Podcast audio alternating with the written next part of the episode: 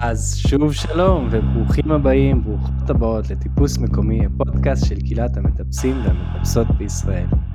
היום אני נמצא עם לא אחרת מאשר יולה גולד. יולה בת 20, מטפסת בערך 8-9 שנים וחברת נבחרת ישראל בבולדרינג. יולה מטפסת תחרותית באופן רציני מאז 2017. היא זכתה באליפות ישראל לנוער כמה פעמים והתחרתה במהלך השנים האחרונות בתחרויות בינלאומיות של ה-IFSC. היא בונה מסלולים ומדריכת טיפוס. בכללי, היא פשוט אוהבת את עולם הטיפוס ובמיוחד את האנשים שהוא מושך אליו. אז אהלן יולה. שלום וברכה. להקדמה הזאתי אני גם צריך להוסיף משהו שבטוח נדבר עליו על זה שכשהתחלת לטפס אה, ממש כילדה צעירה אז אני, אני אימנתי אותך בפרפורמנס רוק אז ואז המשכת לדרכך וגדלת אה, באופן אה, מרשים ו... ומכובד מאוד, אז גם על זה אנחנו נדבר, ונקווה שלא יהיו לנו עוד שיבושים בהקלטות, כמו שהיה לנו בכל ההכנה לכאן. אז כן, אז, אז, אז ככה, אז ערב טוב. שלום. כן. וואו.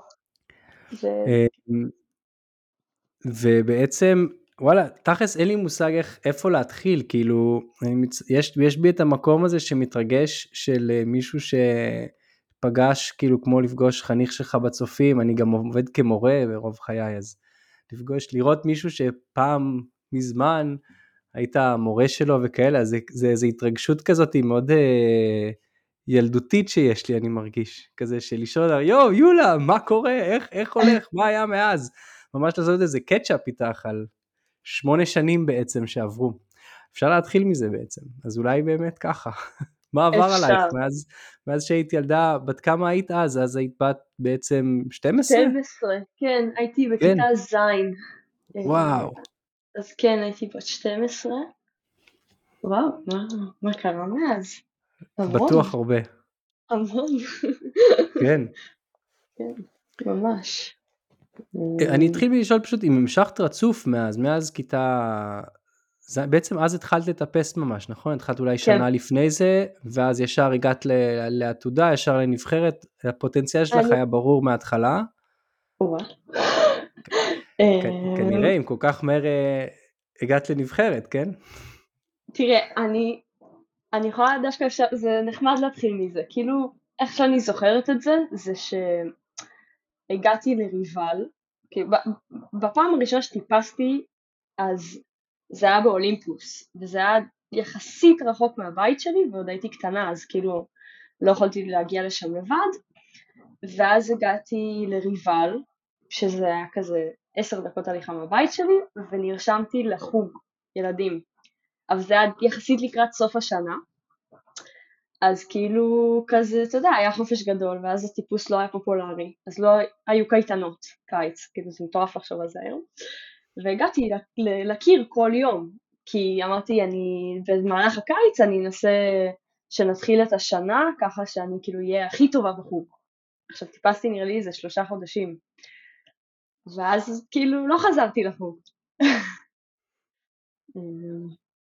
אז כן, נראה לי, זה, זה פשוט מרתק לשמוע אותך באמת, הפרספקטיבה שלך, כי קודם כל אמרת אה, שהטיפוס לא היה אז פופולרי, עכשיו בשבילי, אז כבר הטיפוס כבר תפס תאוצה והיה פופולרי, היה כבר קיר טיפוס, היו כבר כמה קירות טיפוס, אבל, אבל לחלוטין את צודקת שברמת הענף זה עדיין היה ענף די קטן, בטוח לא עם הכרה ציבורית כמו היום, אז, אז לגמרי, אבל כן בעיניים שלי זה כבר אחרי איזה עשר שנים שאני טיפסתי ופתאום דברים גדלו והתפתחו.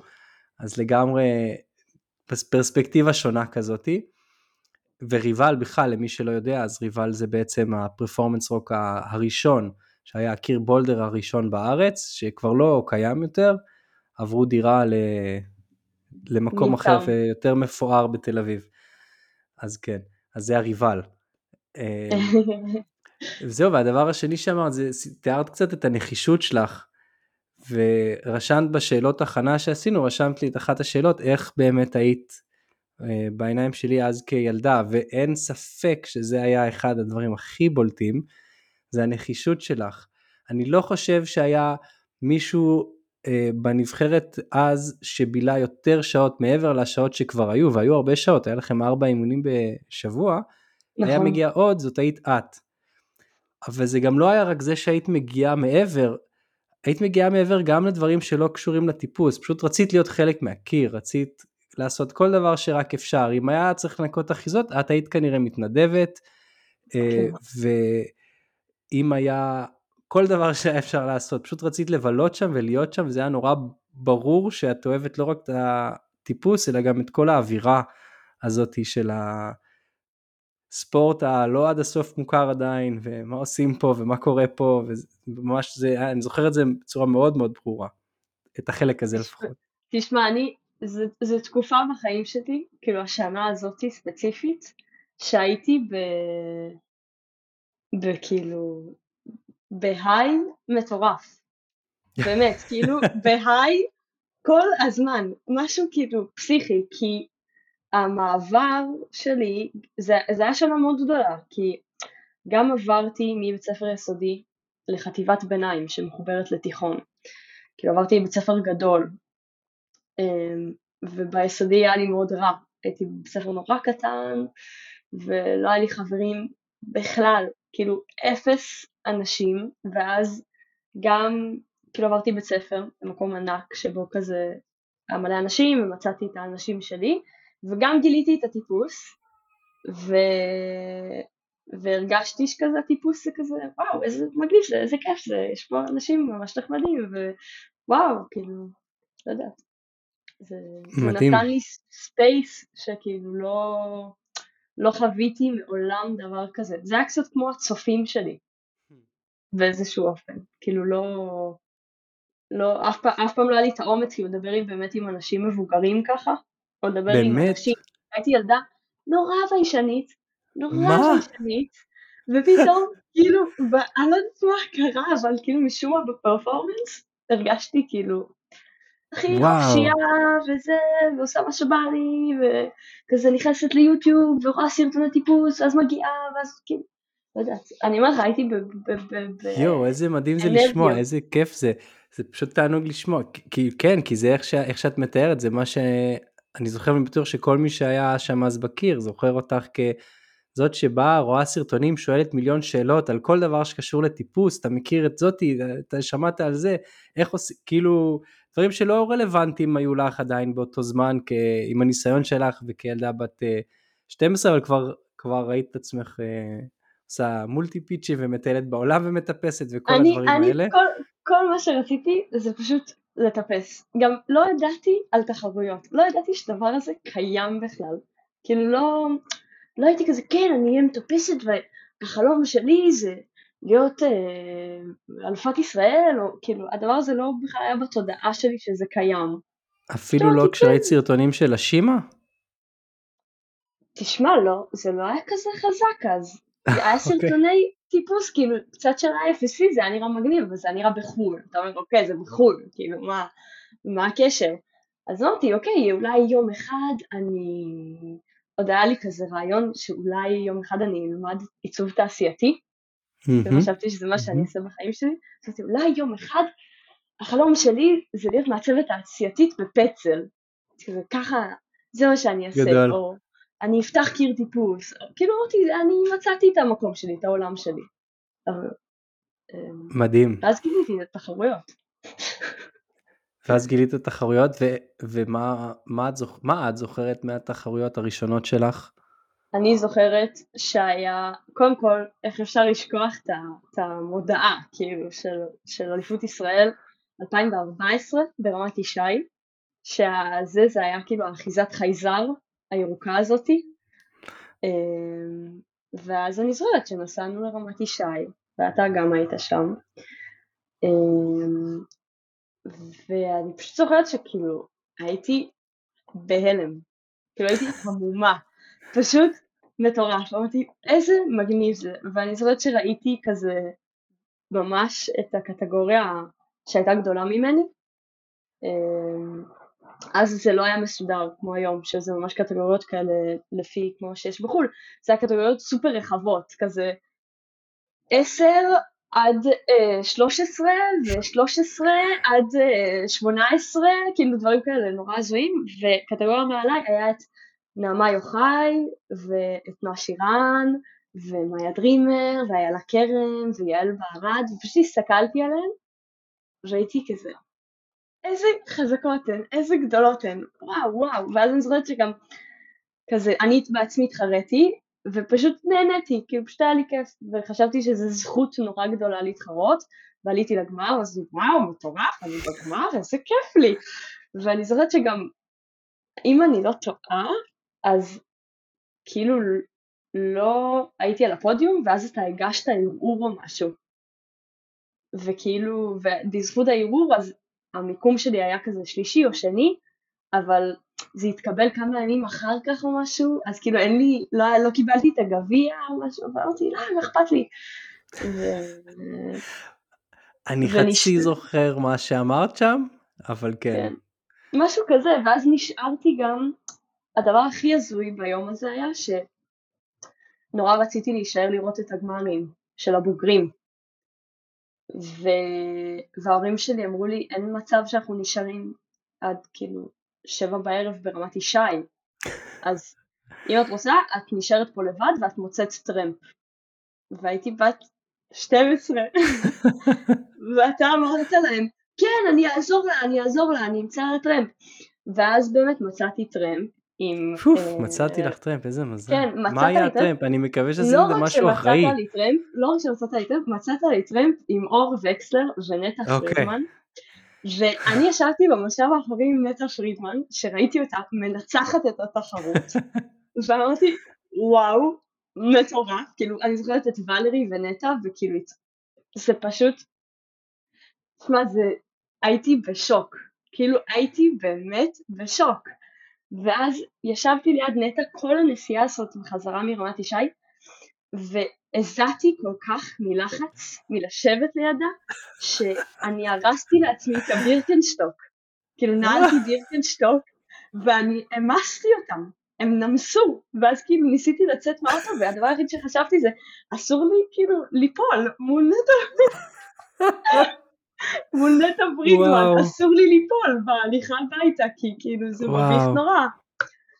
קיצור זה היה יום אה, מרגש וואו וואי יולה איזה מרגש זה לשמוע את זה באמת אני אני על סף דמעות הייתי עכשיו לשמוע אותך מספרת את זה. כאילו ה... מן הסתם כל הדברים ש, שתיארת כאילו אתה אתה בן אדם מבוגר אתה מדריך אה, ילדים שם מאמן ילדים אתה אתה חושב על הערך הרחב של הדברים שאתה עושה. אבל עד שלא סיפרת לי את זה עכשיו, אני לא חושב שהיה לי פשוט סיכוי להבין את ההשפעה, כי הרי זה משהו שעם השנים גם קיבל אה, עוד משקל ונפח, כי גם המשך להתחרות וכל הדבר הזה. יכול להיות שאם היית הולכת ועושה משהו אחר לגמרי, זה היה איזה יום, יום מיוחד, אבל הנפח שלו והמשמעות שלו עבורך היה אולי אחר גם. אז זה פשוט כאילו ממש כזה,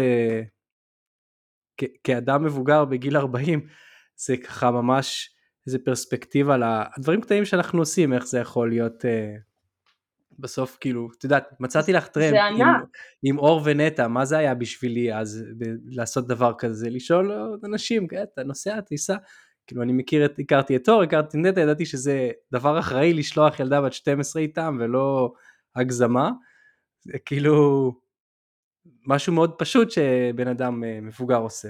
לא, בשבילי כן. זה כאילו היה ברמה ששלחת אותי באוטו עם אה, לא יודעת מה, כאילו, עם שרית חדד.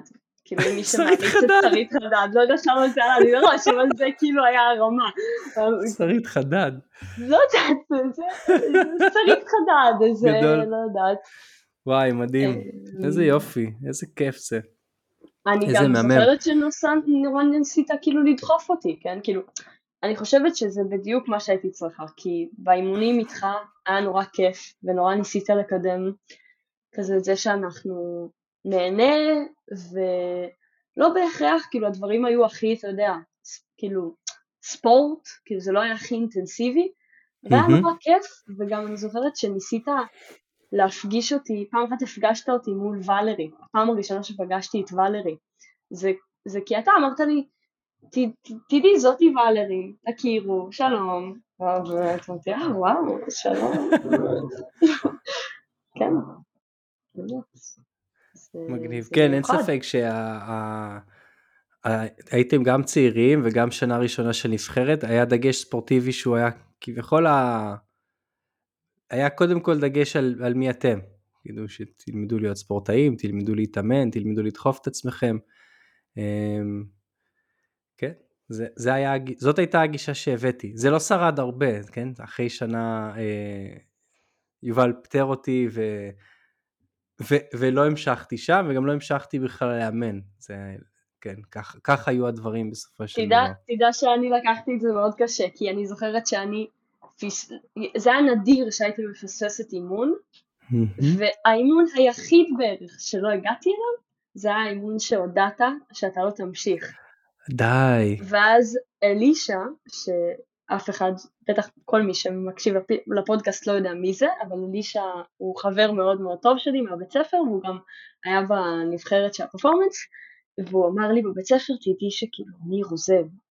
והייתי, באמת לקחתי את זה ממש קשה, ואז עוד כאילו הגענו לידיים של יובל המבורג, שזה כזה ההפך הגמור, זה היה שיפט רגע, אבל ענק. יובל אימן אתכם אחרי זה, לא עשה? איזה, איזה שבעה חודשים, חצי שנה. אולי אני אה, מגזימה, כן, אוקיי. אני לא זוכרת בדיוק, אבל, אבל נראה לי סביבות החצי שנה, כי לקח לו זמן, כאילו, אסף היה גם, בתחילת דרכו, אסף הגיע בדיוק מבאר שבע. כן. אמ, אז כאילו אני, גם אני, לקחתי את זה קשה, למשהו זה שווה, לי זה היה מאוד קשה, זה היה לי קשה ברמה שדי הוריד אותי מלהמשיך uh, לאמן בעולם של הטיפוס אחרי זה, uh, כן, זה היה לי מאוד קשה, מאוד אהבתי את כולכם, יש לי עד היום את התמונה שלכם אה, נתלים בבית. אני, זה לא שווה לפודקאסט, אבל אני אראה לך. תראה. אנחנו נגיד שהיא הראתה לי את זה, יואו, איזה מרגש, כן, אז יש לי את זה גם. Uh, עדיין תלוי בבית. אמ, זאת הייתה תקופה מהממת גם עבורי, גם עבורי, ומאוד נהניתי, והיה לי מאוד חבל שזה לא המשיך, ויובל מהסיבות שלו החליט שזה לא מתאים לו אה, להמשיך איתי, ומה שנקרא, זכות, זכותו בסופו של דבר, זה עסק שלו, כן. במובן כן. הזה. אה, כן. איך זה בשבילך, אז אחרי שאז ראית אותם, את, אה, את נעמה וכל הם, תמיד היו הקטגוריה מעלייך הרבה שנים, היום את אה, איתן בנבחרת מתאמנת, אפילו כבר עוד לפני אה, בעצם, כבר, בטח כבר התחלתם להכיר. כן, ו... אז, אז כבר... כאילו זה היה המון שנים, התפיסה הזאת שלי כלפיהם החזיקה די הרבה שנים, כי גם נכנסתי למשחק יחסית מאוחר, כאילו, אתה יודע, איילה, כאילו לולי, היא מתחרה מגיל 6, היא הכירה את הכל, היא מכירה הכל.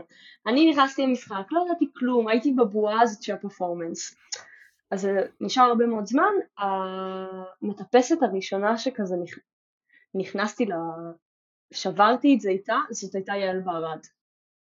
כאילו יעל בערד ואני התאמנו המון ביחד, הרגשתי כאילו שכזה חצי האחות הגדולה שלי, גם הייתי בנבחרת של פרפורמנס והייתי הבת היחידה ופתאום הייתה עוד מטפסת ממש חזקה והיום זה ש... כאילו שונה לחלוטין, בסוף הן גדולות ממני שנה, שנתיים, זה, לא, זה לא כזה הבדל גדול, היום אני, אני בין הגבוהות, פעם כאילו אני הייתי הכי נמוכה, אמ, הן היו נורא מפחידות, היום, היום לא מפחידות.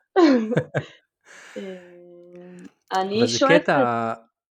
זה קטע נפלא בטיפוס קצת העניין הזה שהאנשים שאתה יכול להריץ והם הכוכבים שלך אתה יכול פשוט מתישהו לפגוש אותם ולדבר איתם ואין איזה מחסום מעבר למחסום האי נוחות האנושי שיכול להיות לחלקנו בסיטואציות חברתיות אבל אין איזה משהו מעבר לזה. להפך הטיפוס רק מאפשר סיבה לדבר שזה רגע טיפסת את המסלול הזה טיפסת את זה איך מה עושים? כאילו למעשה זה תירוץ גם, נפלא להתחיל שיחה.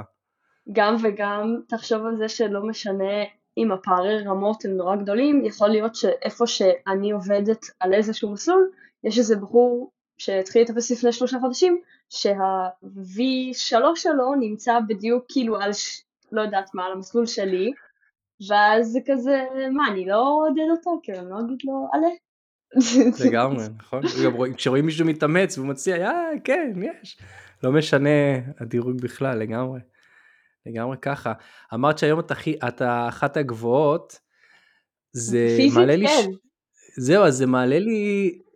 כן, פיזית, למה מה עוד גבוה לא, יכול אני להיות? כאילו, אני, אני אחת מהגבוהות, נורא כאילו, הרבה יותר גבוהה ממני, אבל זה, אני נחשבת כזה, תמיד אנחנו עובדות על עצמם ביחד, וזה כזה, טוב, אה, טוב, את תצליחי, את יכולה אולי להגיע, כאילו אני נחשבת כזה ענקית, ואני אפילו לא מטר שבעים. מה, האייפ פקטור שלך אגב?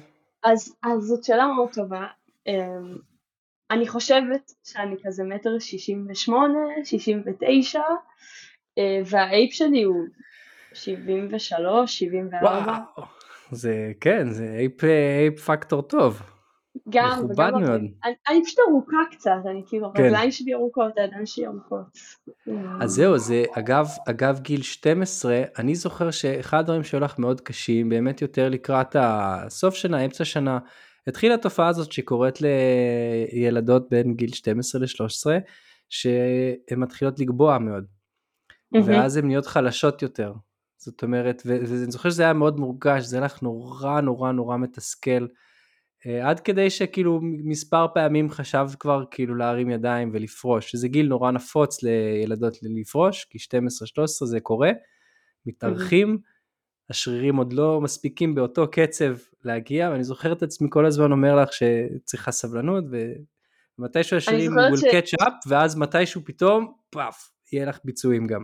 אני זוכרת אה, שהתחלתי להתפמפם וכאילו היית מדבר איתנו על זה, כי כולנו היינו באותו גיל, וכולנו פתאום התחלנו להתפמפם, וזה היה כזה, מה זה התופעה הזאת? כאילו, למה אני לא מסוגלת לטפס יותר כל יום, כל סשן, שבע שעות? כאילו, זה לא הגיוני. כן. איזה משבר זה בטח, וואו. זה משבר. זה כזה משבר שזה קורה, כן. זהו, אבל את זוכרת מה עזר לך גם אז וגם היום לשמור על המוטיבציה ולהמשיך להתאמן גם ב... כאילו אני מניח שלאורך השנים היו לך עוד מכשולים ועוד אתגרים שעלו יותר מורכבים מ... מהאתגרים אני, האלה. אני לא ממש זכרתי את זה, אני, אני חושבת שאני מסתכלת על זה עכשיו זה משברון, זה כאילו היה, כן. לא חשבתי שאני אפרוש אלא זה פשוט היה כזה קצת מתסכל כי גם בסוף אתה נמצא רוב הזמן עם קבוצה והקבוצה שאני הייתי בה הייתה רק עם בנים ואז הפריצת גדילה שלהם היא הרבה יותר מאוחרת. אז, אה, אז, אז כזה, למה אני, אני כאילו בפאוז והם ממשיכים להשתפר? אבל אה, למזלי הייתי עם חבורה של ילדים פשוט נורא חמודים. אה, ממש, כאילו הם היו משפחה שלי. מדהים, אתם המשכתם ביחד אני מניח אחרי זה לפחות עוד כמה שנים, שנים. עם, עם יובל, אחרי זה עם אסף.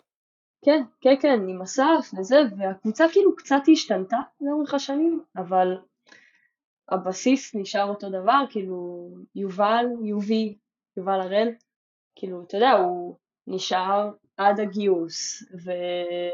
והוא עד היום מטפס, ויואל, אם אתה זוכר, הוא גם עד כאילו כן. מטפס. כן. אה, ואורן, כמובן, הוא איתי בנבחרת ישראל היום. Mm-hmm. ו... כן, זה, זה המשיך. זה המשיך הרבה, הרבה מאוד זמן. מדהים, ממש מדהים. ובאמת מה, מה דוחף אותך אה, מבחינת מוטיבציה? זה היה משברון, מה היה נגיד משבר, את זוכרת, יותר גדול באימונים ולהמשיך להתחרות ולהפוך את זה למשהו שזה העיקר? אמ, היה כאילו משברים קטנים שכזה בנו אותי, אני זוכרת שנגיד פעם ראשונה אי פעם שלא עליתי לאליפות, לגמר של אליפות ישראל. שזה היה ב-2000 ו... לא יודעת, הייתי בכיתה י' אז 2018 אני חושבת, וזה היה לי כאילו ממש קשה, ועד כדי רמה אני זוכרת ששכחתי, שכאילו התביישתי להראות את ה... אמרתי איך אני אטפס, וכאילו פתאום אני אראה את יעל בערד, או את uh, מאיה דרימר, או כאילו כל הבנות החזקות האלה. וזה בושה, כאילו איזה בושה. ממש הרגשתי שזה ממש ממש ממש מביך, אמ, אבל אז אני זוכרת שפשוט יעל בערד אמרה לי, יולה, זה, זה שטויות, למי אכפת מאליפות ישראל? ממש, כאילו ככה היא אמרה לי, אמרתי, טוב, אם היא חושבת ככה, אז כאילו כנראה שזה סתם. זה תמיד, אני חושבת שזה תמיד האנשים שמסביבך, שאתה מקיף את עצמך בהם. האימונים שלך את בעיקר עושה עם חברים, חברות, או שלבד? אמ, אני עושה, אני משתדלת. אני, אני חושב על זה פשוט כי לא מזמן ראיתי את אלכס שפרסם איזה פוסט על באמת על איך שיש לו ימים שהוא אה, הגוף כואב ואין כל כך מוטיבציה אז הוא אז באימונים האלה הוא מזמין איזה חבר להתאמן איתו. אה, אז, אז כאילו אז סתם משם חשבתי על זה. אני משתדלת להתאמן כמה שיותר כאילו עם, עם, עם אנשים שכיף לי להתאמן איתם. נעמה יוחאי ואני כאילו בקשר מה זה צמוד כאילו אנחנו אנחנו כאילו עם אחת השנייה יכולות להיות היינו בברלין כזה בדצמבר שבועיים ולא היה לנו הפסקה כמעט אחת כאילו היינו כל הזמן ביחד ואני חשבתי בטוח נשתגע כאילו עם אחת השנייה. בטוח כאילו נריב יהיה משהו. ולא היה כלום. אמ, אז אנחנו תמיד כזה מרימות את אחת השנייה או אם אנחנו לא מתאמנות ביחד אז תמיד זה כזה אני ארים טלפון לנעמה ואני אגיד לה וואי את לא מאמינה כאילו איזה גרועה הייתי היום וזה וזה כל זה מעצבן ואז היא תגיד לי זה הגיוני יונה את עייפה היה לך שבוע קשה ואני עושה לה אותו דבר. מדהים.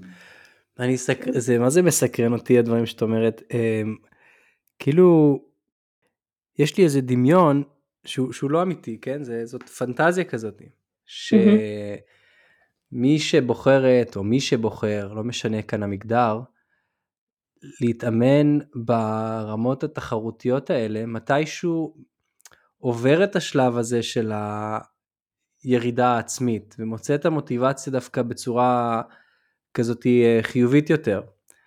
אבל עכשיו שאני שמעתי, עכשיו שתיארת את זה, זה, זה קצת שינה לי את זה, זה כזה, אה, בעצם זה מה זה הגיוני, כאילו דווקא ברמות תחרותיות, שיהיו ימים שאתה מרגיש על אני, הפנים. אני אגיד לך יותר מזה, זה רוב הזמן. אתה רוב לא הזמן, נכון. כן, כן, רוב הזמן, אתה תרגיש די חרא. כי, okay. אוקיי. כאילו לא ברמה מנטלית, ברמה פיזית, כי זה הגיוני, hmm. אני עובדת נורא נורא נורא נורא קשה פיזית, כאילו אני מתאמנת נורא נורא בעצימות סופר סופר גבוהה, במיוחד לפני, הרבה לפני עונת תחרויות, כי אני רוצה כאילו שהיכולת שלי תעלה. אז בשבוע שבו אני מתאמנת כל האימונים סופר אינטנסיבי, הגוף מתעייף, הראש מתעייף, זה לא הגיוני שכל אימון כאילו אני אהיה תותחית. בדרך כלל יש לך אימון אחד עם שניים שאתה מטפס טוב בהם. כל השאר כאילו אתה מטפס כזה אה. אז מה באמת עוזר בזה? כאילו, אני חושב שמי שלא מתחרה, עובד על, כותב לעצמו תוכנית אימונים, מבקש ממישהו mm-hmm. שיכתוב לו תכנית אימונים, זה מתחילים להתאמן, אחרי uh, שבועיים בתוך התוכנית אימונים מגיעים להרבה power endurance, איך אומרים זאת בעברית? הרבה סיבולת כוח, כן? כי בסוף טיפוס זה הרבה מזה, נכון. וזה מייצר הרבה עייפות, ופתאום הרמה יורדת, כן? גם הטכניקה, כי אתה שחוק כבר מנטלית אולי אפילו מהאימונים ועייף, ובטח ובטח שפיזית, ו- וזה נורא מתסכל אני חושב להרבה מאוד מטפסים אה, לפנאי, חובבניים, שגם אם מטפסים חזק מאוד, נורא מתסכל, אז הנטייה היא תהיה, טוב, לא לעבוד עם תוכנית אימונים מסודרת, כדי שיהיה אפשר בעצם לגשר על הימים האלה ותמיד להיות כביכול בביצועים שלנו. הרי אין לנו תחרות שבה אני עובד לקראתה, אני כל יום רוצה את הביצועים, אני בסך הכל, לא זה נורא קשה, אני באמת עכשיו התחלתי, ת, תאמיני או לא, אני אף פעם לא עבדתי בעצמי עם תוכנית אימונים מסודרת, כתבתי לאחרים, דחפתי אחרים, אבל אני בעצמי, תמיד היה הפורמט הזה, מתישהו עצרתי, עזבתי את זה. לכבוד גיל 40 אני מנסה להתמיד, וזה יפה. מאוד קשה בדיוק בגלל הדבר הזה, אני מגיע לקיר וכאילו, אני מטפס אז, גרוע. אז, אז זה כמו כאילו, שאתה אומר. אני כאילו... עושה דברים יפה, כן, אבל אני לא מצליח, ואז המוטיבציה, וואו, אחרי 20 דקות של אימון אני כולי ככה, רוצה ללכת אז, הביתה.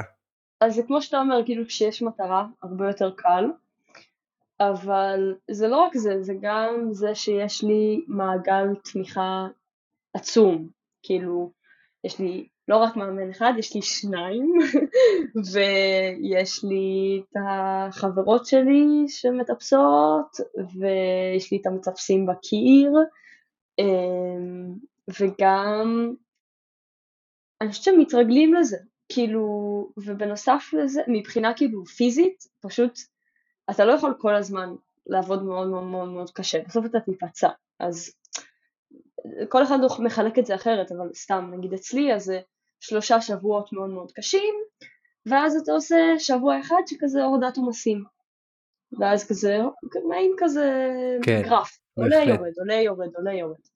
אמ, ו...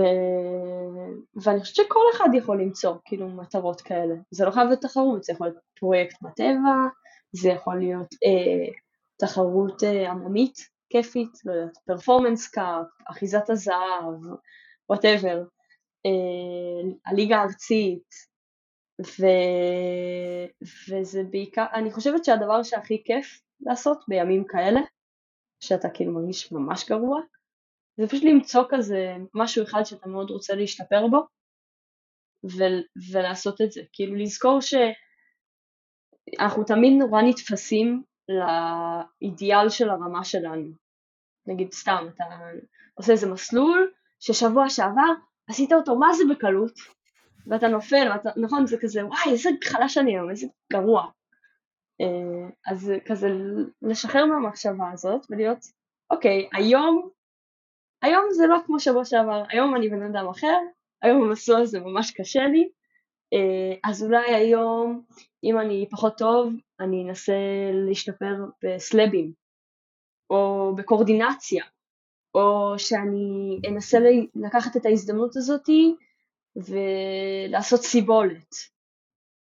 וכאילו למצוא כזה את הניצחונות הקטנים, אבל ככל שיש לנו יותר משברים וכאילו יותר דברים, זה מכין אותנו למשברים יותר גדולים. כאילו, אני חוזרת לשאלה הקודמת שלך, אבל לי היה כאילו תקופה, שנה שעברה, או לפני שנה וחצי, שממש כאילו הייתי על סף אה, לפרוש. ממש, כאילו הכי קרובה שהייתי לזה. אה, אבל האנשים הם אלה ש... שעזרו לי. בסוף. אפשר, קודם, קודם טוב, אני רוצה לשאול על זה. על, על המשבר הזה, לשמוע קצת ככה מה, מה מייצר משבר ובאמת איך בסוף אה, יצאת ממנו.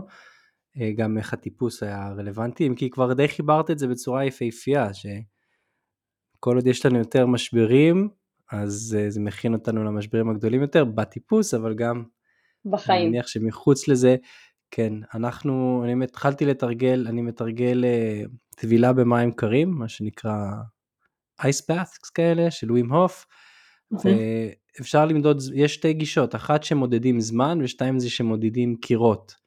כלומר, את נכנסת למים וכל פעם שאת מרגישה את, ה, את הרצון הזה לזנק החוצה, זה קיר, הרגע הקשה זה, זה קיר, ואתה סופר כמה קירות אתה יכול לעבור בכל פעם, פשוט כמה משברים קטנים כאלה. ומבחינת טיפוס אני רק אגיד לך שאחד הדברים שאני מוצא מאוד עוזרים לי בימים האלה שאני לגמרי כבר במין blackout כזה, ל... אה, לא יודע מה, מה קורה, לי אישית מאוד עוזר לעבור לאזור של המשקולות ולעשות אימונים מאוד טכניים כאלה. Mm-hmm. אם זה על הפינגר בורד, על הקמפוס בורד, מתח, שכיבות צמיחה עם משקולות, דדליפט, אה, לא משנה מה, לפי התוכנית שלי, כן? אבל זה פשוט נורא עוזר כי זה טכני לגמרי ומכני, ואחרי זה ללכת לעשות עוד קצת על הקיר אם יש, אם יש כוחות וזה כמובן בלי להסתכן להיפצע. לי זה אישית ככה נורא עזר. הכל בסוף עוזר לקחת את זה בהומור, כאילו זה כזה אתה נופל וזה וזה יואו איזה איזה איזה לא טובה אני היום אבל יאללה אני כאילו אני אנסה להצליח את זה בכל זאת או איזה מגניב שהצלחתי את זה כאילו למרות שזה כן. קשה לי ממש עכשיו, יכול להיות ששבוע אחר כך אתה תחזור ותגיד וואי איזה שבור הייתי, כי זה כל כך נכון. קל. יש איזה לא סרטון של מגנוס ואונדרה, שמגנוס שואל את אונדרה מה המסלול הכי קל שהוא נפל עליו לאחרונה, ואז הם מתחילים לצחוק על זה, איך שגם הוא נפל על איזה שש בי כזה, כאילו פדיחה גדולה למטפס ברמה שלו, אבל איך, איך ממשיכים מזה הלאה, איך צוחקים על זה וממשיכים הלאה. כן. זה הכי טוב. כן. לצחוק. הייתי מת לראות את אונדרה נופל על 6B, זה אני פשוט, לא בשביל לצחוק עליו, בשביל, זאת חוויה כל כך אנושית, אני מת לראות את זה. אה, זה הנקודה. כן. כן. אז משבר שהיה לך לפני שנה וחצי, את אומרת, היה משבר רציני, חשבת לפרוש, מה, מה הייתי... בעצם? תראה, זה קלאסי, אבל... קלאסי. אבל אני הייתי בצבא. אוקיי, ו... אפשר להבין הכל כבר. והיה לי רע מאוד. זה כאילו השורה התחתונה, שפשוט אוקיי. היה לי רע מאוד. ופעם ראשונה בחיי לא נהניתי מלטפס. כאילו, מרגיש לי שלא משנה מה עברתי בחיים שלי, תמיד, תמיד הדבר היחיד שנשאר יציב זה התשוקה שלי לטפס. כאילו, יותר ממאשר שאני אוהבת להתחרות, אני אוהבת להתאמן. זה כאילו, ו- ומזל, כי כאילו אם הייתי אוהבת רק להתחרות, אז זה באסה, כאילו רוב הזמן אתה מתאמן. אבל אני אוהבת להתאמן, כאילו אני פשוט אוהבת להתאמן, ו... ופעם ראשונה בחיים שלי פשוט לא נהניתי, כאילו hmm. לא היה לי תשוקה לשום דבר שעשיתי בחיים. כל דבר שהייתי עושה, זה הייתי עושה את זה כי אני צריכה לעשות. אני צריכה לישון, אני צריכה לאכול, אני צריכה להתאמן. זה מעין כזה mindset מאוד רובוטי והישרדותי, אמ, וזה הוביל אותי לשחיקה מאוד מאוד מאוד גדולה, mm. מנטלית. פיזית הייתי חזקה ברמות, אבל זה לא, לא עזר לי. ו... וכן, וזה שבר אותי, כאילו נסעתי לאליפות אירופה לנוער, אליפות אירופה הראשונה והאחרונה, לא בעצם זאת השנייה, סליחה, השנייה והאחרונה שאני השתתפתי בה בחיי, והיא הייתה ברוסיה, אה, נסעתי עד לרוסיה והייתי נורא חזקה ועמדתי מול המסלול הראשון אחרי שבע שעות שהתייבשתי בבידוד ופשוט הסתכלתי על הקיר ולא לא רציתי לעלות כאילו ויתרתי בתחרות הזאתי פשוט ויתרתי, כאילו אני זוכרת שאחר כך ממש הסתכלתי על סרטונים וזה, ודיברתי, וכזה ארנן, אני זוכרת שהוא בא אליי ואמר לי, וואי, יולה, היית נראית ממש חזקה, אבל למה כל הזמן עזבת את הקיר? כי פשוט עזבתי. ו... וזה הוביל אותי להרבה מאוד שאלות, כאילו זה, זה הייתה כאפה שהייתי צריכה לקבל. כי זו פעם ראשונה, באתי לתחרות מבלי לרצות להתחרות, זה הדליק לי נורה, נורה נורה גדולה בראש, כאילו אמרתי, אוקיי, משהו לא בסדר אצלי, ואיך אני משנה את זה, כאילו מה אני עושה. אמ, ו- ואני יכולה להגיד שכאילו הבן אדם הראשון, האנשים הראשונים שהתקשרתי אליהם, זה היו uh, נעמה ויעל, ודיברתי איתם על זה. אמרתי כאילו, אתן לא מאמינות, אני לא, אני לא מצליחה כאילו להפסיק uh, לבכות. ואני לא בן אדם בכיין, כן. אני לא בוכה הרבה. אבל לא הצלחתי להפסיק לבכות, לבכות, וכאילו לא הצלחתי להירגע, ולא הבנתי מה עובר אצלי, ו... וזה היה רע מאוד. נשמע תקופה מאוד קשה, אין ספק. כן, כן. נשמע תקופה קשה. ואיך... זה, זה היה ככה בערך אה, כזה שבעה חודשים. כאילו, כן. מה שקרה זה ש, שחזרתי לארץ וניסיתי לשנות כל מיני דברים בשירות שלי. אה, זה לא צלח. במיוחד, ופשוט מצאתי את עצמי מול קב"ן. ו... וזה לקח עוד חצי שנה, וזהו. ובזה זה נגמר, ואז זה לקח לי איזה שנה להתאושש. אחרי כל המסכת הזאת עוד שנה רק עד להתאושש ולחזור לעצ... לאיזה כי... תחושה כי של זה... מסוגלות או למוטיבציה כן, בכלל? להכל, ל, ל, ל...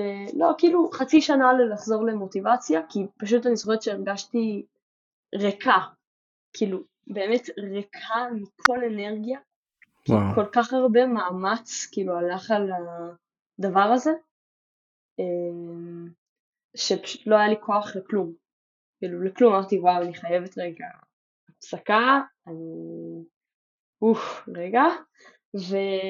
ואז זה, זה, זה היה איזה שנה שפשוט לא, כאילו, כל הגיוס והכל והכל, לא התאמנתי איזה שנה, אז הייתי גם חלשה, וגם חלשה מנטלית, אז זה לקח כאילו שנה לחזור לזה. בשביל, איך זה בשבילך להסתכל על זה עכשיו אחורה? את כאילו מבינה יותר ככה מה, מה קרה שם עבורך? כאילו, מה... מבינה את עצמך יותר בעצם?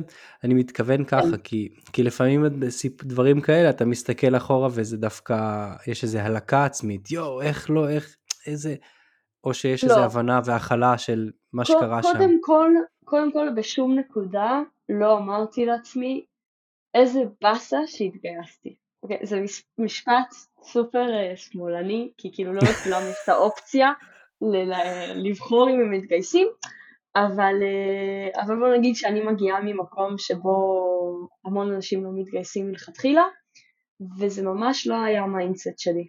כאילו אני החלטתי להתגייס, אני רציתי להתגייס, היה לי המון מוטיבציה לזה, קיבלתי ספורטאית, ואמרתי אני אהיה כמו כולם, ואני אעשה את זה, ו...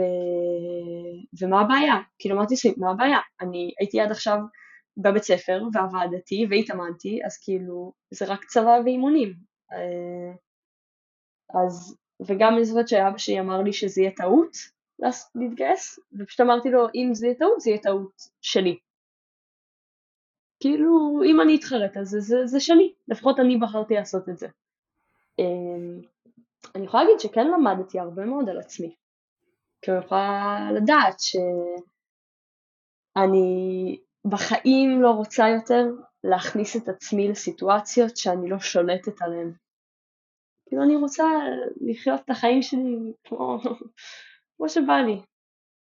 לא בקטע כאילו אנוכי, אלא בקטע של, כן. של uh, אני לא אזרוק את עצמי לתוך דברים שאני לא רוצה אותם, או אם לא טוב לי, אני תמיד יכולה לעזוב. Uh, וגם גיליתי המון, אה, המון יכולות שלא ידעתי שיש לי.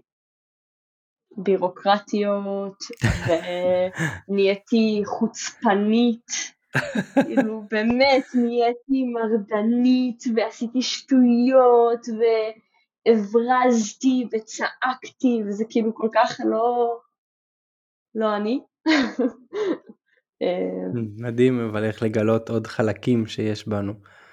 כן. זה, זה הערך של, זה מה שאפשר להוציא טוב ממשברים, זה זה, זה, לגלות את החלקים הנוספים האלה.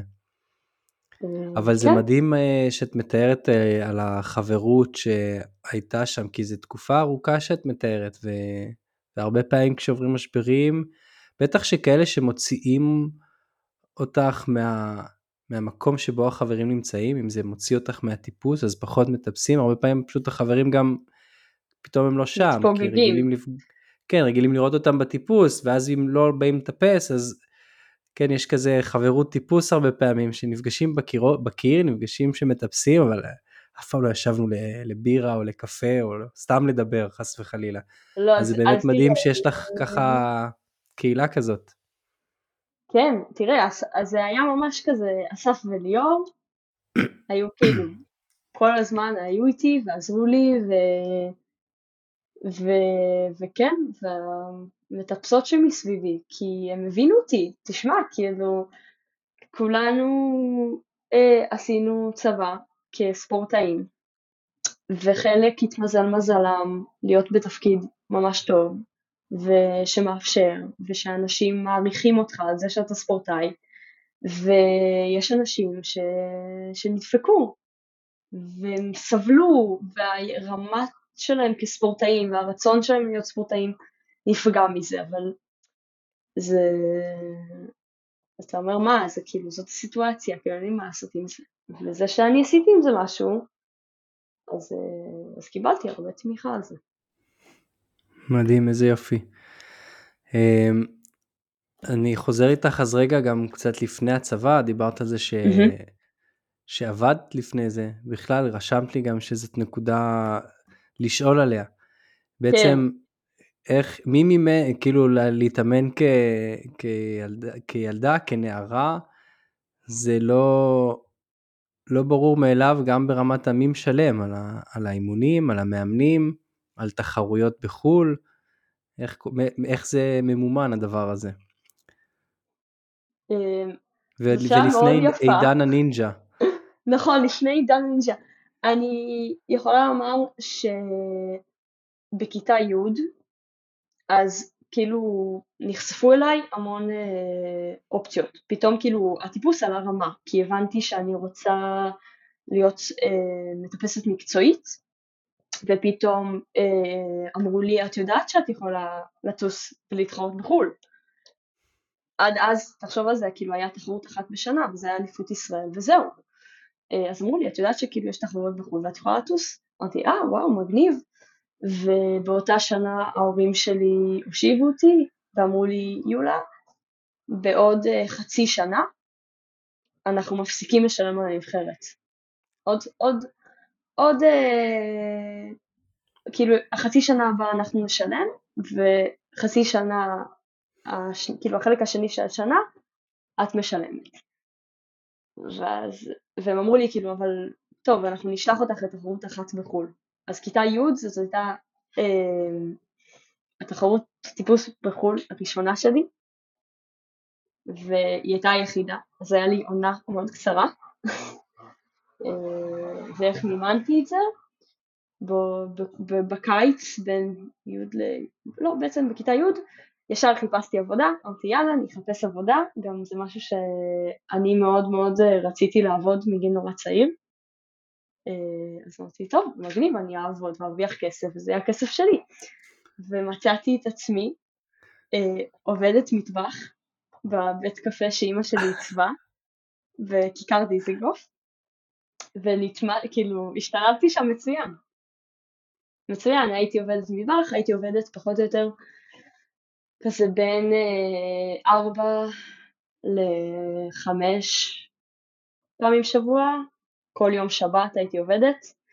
בשלב מסוים היו נותנים לי להיות בשבת כזה סוג של אחראית מטבח, כאילו הייתי המבוגר האחראי בגיל 16-17. אמ, ו... ואהבתי את זה באיזשהו מקום. הרגשתי, כאילו, הרגשתי מיוחדת, הייתי כזה, הנה אני טסה לתחרות בחו"ל ואני לא לוקחת את זה כמובן מאליו. כאילו, וואו, באמת לא... מדהים. לא ההורים שלי שילמו על זה, כמוכם. אני, אני משלמת על זה, זה שלי. גם אה, עבודת מטבח זה אינטנסיבי, זה, זה ממש כזה, לא מהעבודות הקלות שיש. אני, אני יודעת לקצוץ ירקות יפה מאוד, אה, אבל לא, הייתי כאילו בסביבה של אנשים מאוד מאוד חמודים וטובים, אה, ו... וכמו שכזה קצת אתה מכיר אותי מהטיפוס, אז הייתי קצת אותו דבר שם.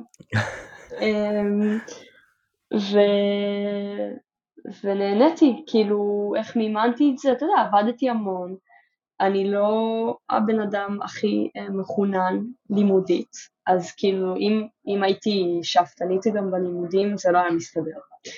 אה, כאילו, מה לעשות, מה לעשות, אני, אין לי את הבגרות כאילו עם הכי הרבה יחידות, והיה לי כזה דיל עם הבית ספר, שכשאני נמצאת בבית ספר, אני בבית ספר, כאילו אני מקשיבה בשיעורים וזה, אני גם לא בעייתית, כאילו אני לא הפרעתי או משהו כזה, וכשאני לא בבית ספר לא יפריעו לי. אז אה, נתנו לי לעשות הרחבה אחת, ו... כזה נתנו לי פטור משיעורי ספורט בשביל שאני אוכל להתאמן בזמן הזה או לעשות את המחויבות האישית שלי אמ, אז היה לי יחסית הרבה זמן פנוי כתלמידת בית ספר ו... וזה קשה, זה לא כאילו, זה לא הכי קל. היום אני מסתכלת על זה אחורה, אני לא יודעת איך עשיתי את זה, כאילו היה לי ימין שהייתי בבית ספר שעתיים, ואז הייתי הולכת לעבוד חמש, שש שעות, כאילו כל, כל הזמן הזה על הרגליים, וסוחבת ארגזים, וזה וזה וזה, ואז שלק, נוסעת באופניים כאילו לפרפורמנס, ומתאמנת איזה שלוש, ארבע שעות. יש, יש דברים שעובדים רק בגיל מסוים, לא, לגמרי. לא יכול לעבוד אחרי זה, אחרי זה שוב. Um, לגבי העניין הזה של העבודה, לא, לא נכנס לכיס של ההורים שלך, אבל אני באמת קצת סקרן אם זה היה עניין כלכלי או עניין כזה של חינוך, שתהיה עצמאית, כי ממה שאני כן זוכר, ההורים שלך מאוד מאוד רצו שתהיי כזאת עצמאית, ודאגו לעודד אותך לעשות דברים בעצמך, וצי באופניים להכיר, כאילו כאלה דברים, מאוד uh, אפשרו לך את הדברים האלה, כשכנראה זה, שזה היה נראה מתאים ובטוח עבורם. אז לא יודע גם אם את יודעת בכלל מה היה השיקול שם אז. אמ, אני חושבת שזה הרבה דברים, כאילו גם, זה לא חינוך, אה, לפרוטוקול, אני לא רוסיה, זה לא חינוך אה, סובייטי. לא, לא הלכתי לא- לשם. לא, לא, סתם, כי הרבה אנשים חושבים ישר שקוראים לי יולה ואני רוסיה, 아, אוקיי. וההורים שלי נורא קשוחים, זה לא, זה לא כזה. אמ, אני חושבת שהם ניסו גם להראות לי שהדבר הזה כאילו, אם אני באמת רוצה אותו, אני צריכה להראות שאני רוצה אותו. אמ, וגם, אתה יודע, כאילו, אין מה לעשות, אני לא מגיעה מבית שיכול להרשות לעצמו לשלוח את הילדה לכאילו שלוש ארבע פעמים בשנה בחו"ל, כאילו אני אומרת לך, התחלתי בקטן, כן. התחלתי בתחרות אחת, ואז שתיים, ואז היה קורונה, אז. כאילו, הקורונה, העונה הבינלאומית הראשונה האמיתית שהייתה לי בחיי, זה היה 2021. טסתי לארבע תחרויות, וזה ארבע או חמש. אוקיי, אז ממש אה, התחלת את הדבר הזה לא מזמן בעצם, להתחרות בחו"ל, ממש לא, לא כזה מזמן. כן, נכון. אני חושבת שההורים שלי פשוט, אה, כן, גם, אני לא יודעת, הם חשבו שאני, אני חושבת שהם ידעו שאני מסוגלת לזה. כן. אמ, כן כזה דוד שלי קצת עזר לי וזה, כאילו, שזה, אבל אני, והיום? אני שמחה, אני שמחה שזה, שזה היה ככה. ו- והיום באמת איך זה? אז היום אה, זה, זה היה תהליך ארוך עבורי, כאילו ברגע שהשתחררתי אמרתי טוב אני לא רוצה לחזור להיות עובדת מטבח, לא שסבלתי או משהו, פשוט אמרתי אני רוצה לתרום את חלקי בעולם הטיפוס. כאילו אם אני כל כך דומיננטית וזה, ויש לי מה להציע, אז בא לי לעבוד בטיפוס.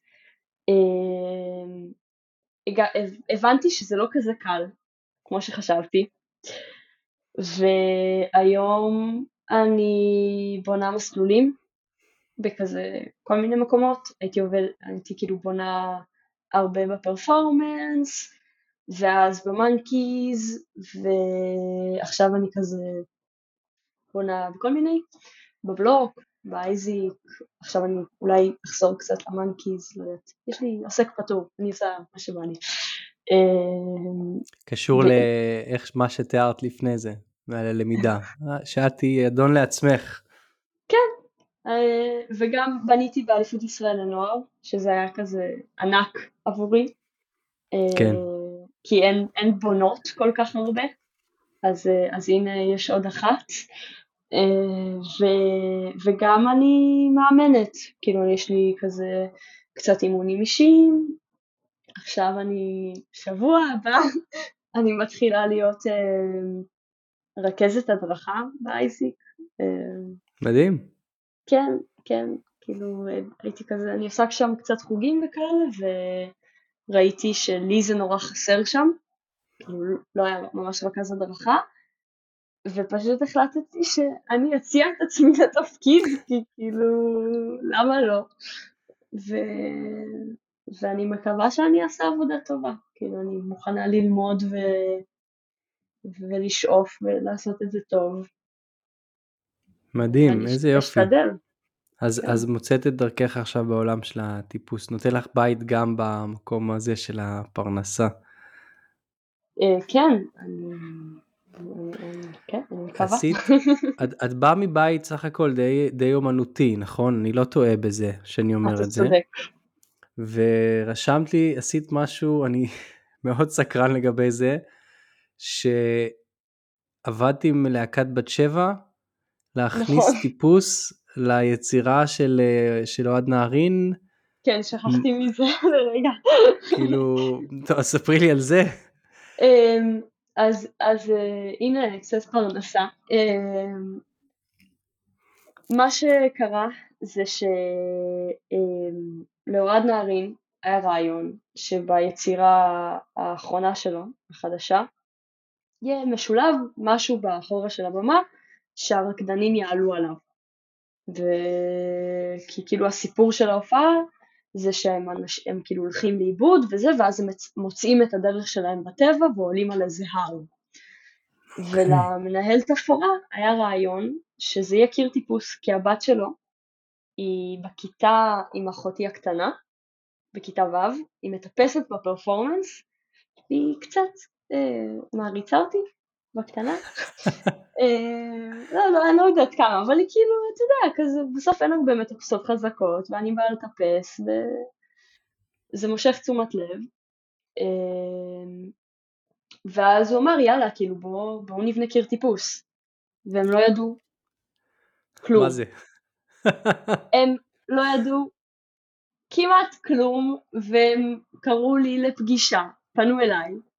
אה, אף אחד ו... לא, מה, מהרקדנים לא במקרה גם מטפס? כי יש לא מעט אה, מטפסים של רקדנים. אולי לא, לא בבת שבע, אבל... זה גם מוזר, כי הם מטופלים, הרבה מהם באלטרנה. נכון, באלטרנה, ונמרוד בעצמו ו... היה נכון, רקדן. נכון, וגם אני מטופלת באלטרנה, ולפעמים אני כזה רואה אותם וזה, אבל לא, מסתבר שנמרוד לא מדבר על זה כל כך הרבה, על זה שהוא מטפס, אני לא יודעת. כן. הם לא ידעו הרבה, פשוט מצאתי את עצמי מול אוהד נערים, מספרת לו קצת על העולם הזה, והוא אמר, טוב יאללה, בוא נעשה את זה. כאילו, אני השתכנעתי, אני חושבת שזה רעיון מעולה. הוא קצת התמהמה עם הרעיון וזה, אבל בסוף זה רעיון, אה, אתה יודע, שלו. ופשוט אני עזרתי להגשים את זה. אז, אמ, אז איך זה עובד? זה, את בעצם השפעת על הכירוגרפיה של החלק הזה של הטיפוס שם? או שהוא אז, אה, ביקש שזה ייראה ככה ואת אימנת את הרקדנים לטפס? עזרת בצד הטכני של איך הם יאבטחו, כאילו מה, איך, מה קורה שם? אז, אז זה קצת הכל. מה שקרה זה בהתחלה, אני עזרתי להם בכלל איך, איך, איך נביא קיר טיפוס. אז הפניתי אותם לגרביטי בלוקס, כי אני יודעת שגרביטי בלוקס עושים עבודה ממש טובה. והלכתי ובחרתי אחיזות וכמויות, חישבתי לפי האורך של הקיר והרוחב וזה וזה, ובחרתי, עזרתי לבחור את הסטים של האחיזות. ואז בזמן שבונים קיר, אז אני נפגשתי עם הרקדנים, וקצת אה, לימדתי אותם איך לטפס, והכרתי להם את העולם הזה שהוא חדש להם לגמרי. אה, ואז כשהיה לנו קיר, אז התרגלנו לקיר ביחד, כזה שיחקתי עם האחיזות וזה, זה... הקיר הזה הוא סלבו, ענק. זה 12 מטר לרוחב ו-4 מטר לגובה. וואו. אה, בלי מזרון, ו... ובעצם כאילו אוהד אמר לי קצת את החזון שלו, הוא אמר לי אני רוצה שבחלק הזה הם יטפסו הצידה ואני רוצה שפה הם יעשו ככה והיו קטעים שכאילו באמת אני יושבת ומסתכלת ונותנת קצת את האינפוטים שלי והרקדנים משלבים בעצמם דברים שאני קצת לימדתי אותם בקיר. אמ, ואז היה חלקים שכזה אוהד אמר לי תקשיבי כאילו פה את יכולה לעשות מה שבא לך ו... ואז הייתי כאילו מתייעצת עם הרקדנים, טוב אולי נעשה ככה ואולי נעשה ככה, אבל אה, יש חלק שחלקם עושים run and jump והם עולים על הקיר, ואז הם עושים כזה דגל והם מסתובבים וזה וזה, וכאילו זה שיתוף איזה פעולה. מסקרן. עכשיו אני ממש רוצה ללכת לראות את המופע, אין ספק שזה נשמע מלהיב ככה לראות את זה. כמה, מה את מדרגת את כל הריקוד שם על הקיר? תני לזה איזשהו דירוג שנבין בערך את רמת האתגר של הביצוע, או שאי אפשר. אה, לא, אז כאילו, בסוף הקיר הוא כמו ספרי וול של ג'אגים. אוקיי. אמ, אז יש חלק שהם כולם עושים כזה טרוורס ונעלמים.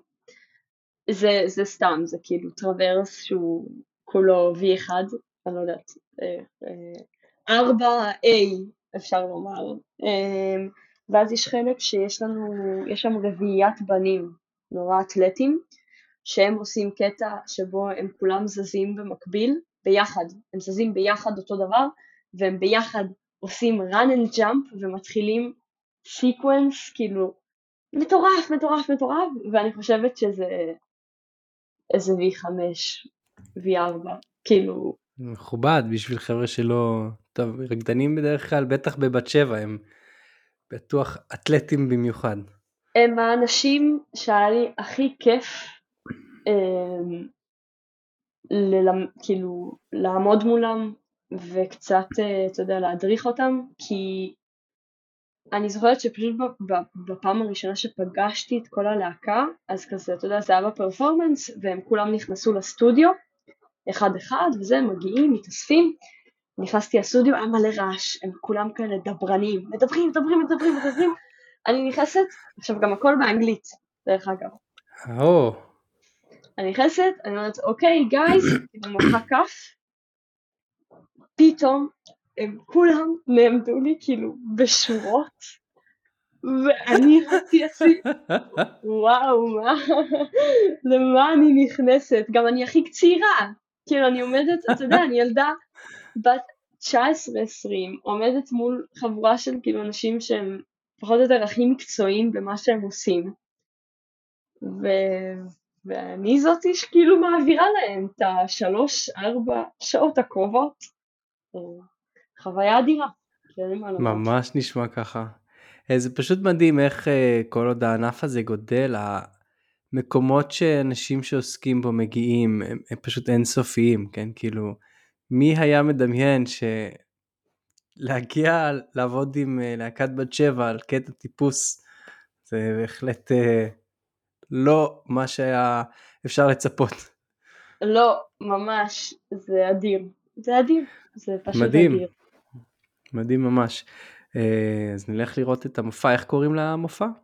מומו. מומו. כן. אוקיי, שנה הבאה הם יופיעו uh, הרבה איתו בארץ. היה כאילו... הם כרגע בחו"ל? אז הם הופיעו בארץ איתו, והוא נורא mm-hmm. הצליח. כאילו מעבר לציפיות, היה נורא קשה להשיג כרטיסים, היה סולד אאוט בערך כאילו כל הופעה. אה, ועכשיו הם עושים איתו סיבוב הופעות בחו"ל, יחזרו מחו"ל, יעשו עוד, כאילו מעבר למה שהם ציפו. כן. אוקיי, אז שיחזור אנחנו, אני אשים לב לזה ואני אנסה ללכת לראות. איזה מדהים. אמ, אגב, את יודעת שאנחנו מדברים כבר שעה, כן? זה תמיד ככה. תמיד זה וואו. מרגיש לי שרגע, מה, רק התחלנו אבל. מטורף. אמ, כן, ממש ככה. יש לנו שאלות כאלה קבועות, אני לא מוצא את הרשימה כרגע, והאמת שאני קצת התעייפתי מהפרוטוקול של זה, אז אני פשוט אשאל מה שאני זוכר ואנחנו נעבוד עם זה. זה, זה. עשיתי את זה כי זה היה אמור להיות uh, חיקוי בעצם לפודקאסט שאני אוהב, שלא קשור לטיפוס, שיש לה מין שאלות כאלה פרוטוקוליות שהיא עושה בסוף, שאני נורא נחמד, אבל זה לא, זה לא עבד באותו מידה על, על טיפוס, זה פודקאסט של ברנה בראון. איפה אתה מטפס בעיקר כרגע? איפה אני מטפס? אני גר כרגע בחיפה. אז אתה עזבתי את המרכז בחיפה? כבר מזמן, וכרגע אני בחיפה. אז עכשיו בחיפה פתחו את הפרפורמנס החדש. שהוא מעולה. הוא ממש קרוב לי ונוח. אז אני mm-hmm. בעיקר מגיע לשם האמת, בעיקר מגיע לשם לפרפורמנס. קיר מעולה. קיר, קיר מדהים. מאוד נחמד, קיר מאוד נחמד, השטח רחב, המזגן שם. קיבלתי גם הסבר, מיו... גם קיבלתי הסבר מיובל על המזגן הזה, אה, כמה הוא השקיע בו. קיבלת כן, הסבר כי, על השירותים? על השירותים לא, אבל על המזגן כן. אם את זוכרת, בריבל המזגן תמיד תמיד היה תקוע ומטפטף. אמ, יובל למד הרבה, כי זה בעיה, גם מגנזיום, גם חום של ישראל. כן. אז כן, יובל השקיע שם במזגן וזה מורגש, ממש נעים שם. כל הכבוד לו, אה, זה קיר פשוט מעולה. כן, זה קיר מאוד נחמד ללא ספק. אז כן, אני בעיקר מטפס שם. יום יש לי יום בשבוע שהוא, שאני לא עובד בו, שאני משתדל לטפס בחוץ. זה עובד רוב הזמן, לא תמיד. אני הולך עם אשתי לטפס. וכן, זה פחות או יותר שאני מטפס כרגע. וכמו שאמרתי, ב... אף פעם לא עבדתי בצורה מאוד מסודרת, זה לא שלא עבדתי מסודר, כן? בהחלט בתקופות עבדתי יותר מסודר או פחות, אבל ממש ככה תוכנית שנתית ממש. Mm-hmm. לא יצא לי, הייתי עושה תוכניות קצרות יותר. החלטתי לכבוד גיל 40 אה, לעשות תוכנית שנתית. זה מאוד מאתגר, מאוד מאתגר אותי, מאוד מאתגר, אין ספק. בעיקר אני מוצא שמה שמאתגר אותי זה כשאני, כשאני מפספס, כן, נגיד, אה, וואו, כן. היום הייתי בעבודה, זה פשוט גם מאוד קשה עם חיים מלאים, היום הייתי בעבודה, אני, כן, לא שאני יכול להתלונן על העבודה שלי, הפלגתי היום עם תלמידים. בים, חזרתי מהעבודה, אבל היה ים כזה לא הכי נוח, קצת בחילה, חוזר הביתה, שנייה רגע נח, אוסף את הילדה, והייתי אמור להספיק שם איפשהו ריצה גם, ולא לא קרה באמת בפועל. וזה המקומות שמאוד קשה לי איתם, אני מוצא את עצמי, לומד על עצמי שאני יותר פרפקציוניסט משחשבתי ואני ישר רוצה להגיד אה זה לא עבד, אך צריך לזרוק הכל עכשיו. כן, אני לפעמים קצת קשה עם עצמי בדבר הזה, אבל כן זה ככה. וואי, נראה לי שכותבים את התוכנית גם לעצמך, זה עוד יותר קשה, כי מה שאתה אמרת, כן. וואי, זה לא עבד, אני צריך מההתחלה לכתוב את זה, אז, אז כאילו תחשוב, אני אומרת לעצמי, וואי, זה ממש קשה לעשות את כל האימונים. טוב, אני כאילו... אני אעבוד יותר קשה בשביל להשלים אותם, כי מישהו שכתב לי אותם, בדיוק. אז כאילו בטוח זה עובד. זה בדיוק זה, זה בדיוק למה שנים לא... אין ספק שזה היה עניין של אגו. למה שנים לא עבדתי בצורה מסודרת? זה כי תמיד התעקשתי שאני אבנה לעצמי, ואז זה לא עובד. כי אז אתה, אתה בעצם פשוט... כל הזמן נשאר בתהליך של הלבנות, כי א', אתה רוצה שזה יהיה מושלם, שאין דבר כזה, אין תוכנית מושלמת, נכון. ואז כשיש דברים שמשתנים, אתה משנה, או כשפתאום המוטיבציה שלך, אתה חושב על קצת משתנה, אתה גם משנה. שזה לא עובד, וזה ברור שהמוטיבציה לאורך הזמן פתאום תרצה מה קצת אחר, קצת משהו כזה, קצת יותר כוח, לא, דווקא זה קורה לאורך הזמן, אבל כשיש מאמן מבחוץ, הוא יכול להגיד, לא, אנחנו ממשיכים בקו הזה, זה בסדר גמור. אז אין ספק. אז אני נעזר באשתי השנה. לא... או, מעולה. נעזר באשתי, פשוט, אנחנו... פשוט לפעמים צריך לזכור שאו שזה באמת כזה, אתה צריך להמשיך להתמיד ותעבוד כן. יותר קשה, או שכזה, הכל בסדר, יכול להיות שזה לא מספיק טוב, בוא נשנה, כאילו, בוא נתאים את זה. כן, זהו, אז האתגר זה באמת פשוט להמשיך גם אם זה לא, עם החוסר שלמות של זה ועם עם כל הבעיות, זה האתגר, אבל בינתיים זה הולך בסדר, בינתיים זה הולך בסדר. כל הכבוד. כן. אין ספק שזה ככה. אמ, וגם שאלת אותי, רשמת לי למה התחלתי את הפודקאסט. אז אני, נכון. זה גם כן, אה, היה קורונה. לא יצאנו אחורה, היה שלב מוזר כזה. כאילו עם כל מה שקורה עכשיו במדינה, אנחנו מדברים הרי על רקע מחאות האנרכיסטים, מחאות uh, שקורות כל יום ברחוב, אז היה קורונה פעם. ולא יצאו לרחוב. וחשבנו שהעולם ייהרס והיה אסור לצאת החוצה והיה אסור ללכת לטפס בחוץ וישבתי בבית, גרתי אז בקציר ואמרתי חסר לי אנשים, אני חסר לי השיחה הזאת של לפגוש מישהו במצוק שאתה לא ממש מכיר ולהתחיל לדבר איתו ואז היה גם איזה סרט של פטגוניה שממש ראו שם מישהי שזה מה שהיא עושה, פשוט עשתה פודקאסט שהדגש שלו היה לא ה... לא ה... איך מתאמנים ולא כל זה, הדגש שלו היה אנשים, סיפור של אנשים. פשוט התלהבתי, אמרתי יאללה אני אעשה את זה. איכשהו בלי לשים לב דיברתי עם עידו גייר, הוא אמר יאללה סבבה, הגעתי אליו הביתה, הקלטנו ומשם זה התחיל. אה, ואיפשהו התחייבתי לעצמי שנעשה 100 פרקים לפני שאני מחליט אם להמשיך או לא. אני לא יודע אם אני אגיע לשם, זהו, אני לא יודע אם אני אגיע לשם, זה המון עבודה, זה מאוד מאוד קשה, זה באמת הרבה יותר עבודה ממה שדמיינתי, אה, אבל בינתיים ממשיכים, בינתיים ממשיכים, מצטרף אליי עוד בחור ש... שעוזר עכשיו, ואני כבר לא לבד בזה, שזה יותר נחמד, וכן, ככה התחלתי את הפודקאסט. גם זה תרגול אה, בודהיסטי עבורי, mm-hmm. אם כבר אני מסביר, אה, שבו זה תרגול של הקשבה בעצם. כן, זה גם הזדמנות פשוט לתרגל רגע להקשיב לאחרים ולשמוע את מה הם אומרים, לשמוע את הסיפור שלהם, לראות את העולם רגע בעיניים שלהם. אה, זה תרגיל נהדר. זה יפה מאוד. אני כן. באמת חושבת שזה הדבר, תדע, שהכי יישאר לנו מהטיפוס בסוף. האנשים. כאילו, כן, כי אין מה לעשות, הטיפוס, זאת אמירה נורא כבדה, בסדר? אבל בסוף הטיפוס יותר גדול מאיתנו, כמו כל דבר בחיים, כן? כאילו, זה לא משנה אם uh, אני uh, אפרוש, כאילו, זה לא ישנה כלום, הענף ימשיך, והוא יצמח, ואנשים כאילו תמיד יתחילו לטפס, אבל מה שכן יישאר זה זה האנשים שכאילו צברתי לאורך הדרך והכרתי וההשפעה של זה, איך שזה בנה אותי כבן אדם, אה, או איך שאני מקווה שכאילו אני משפיעה קצת, קצת על האנשים שמסביבי. כן, לא, אני מאוד מסכים איתך.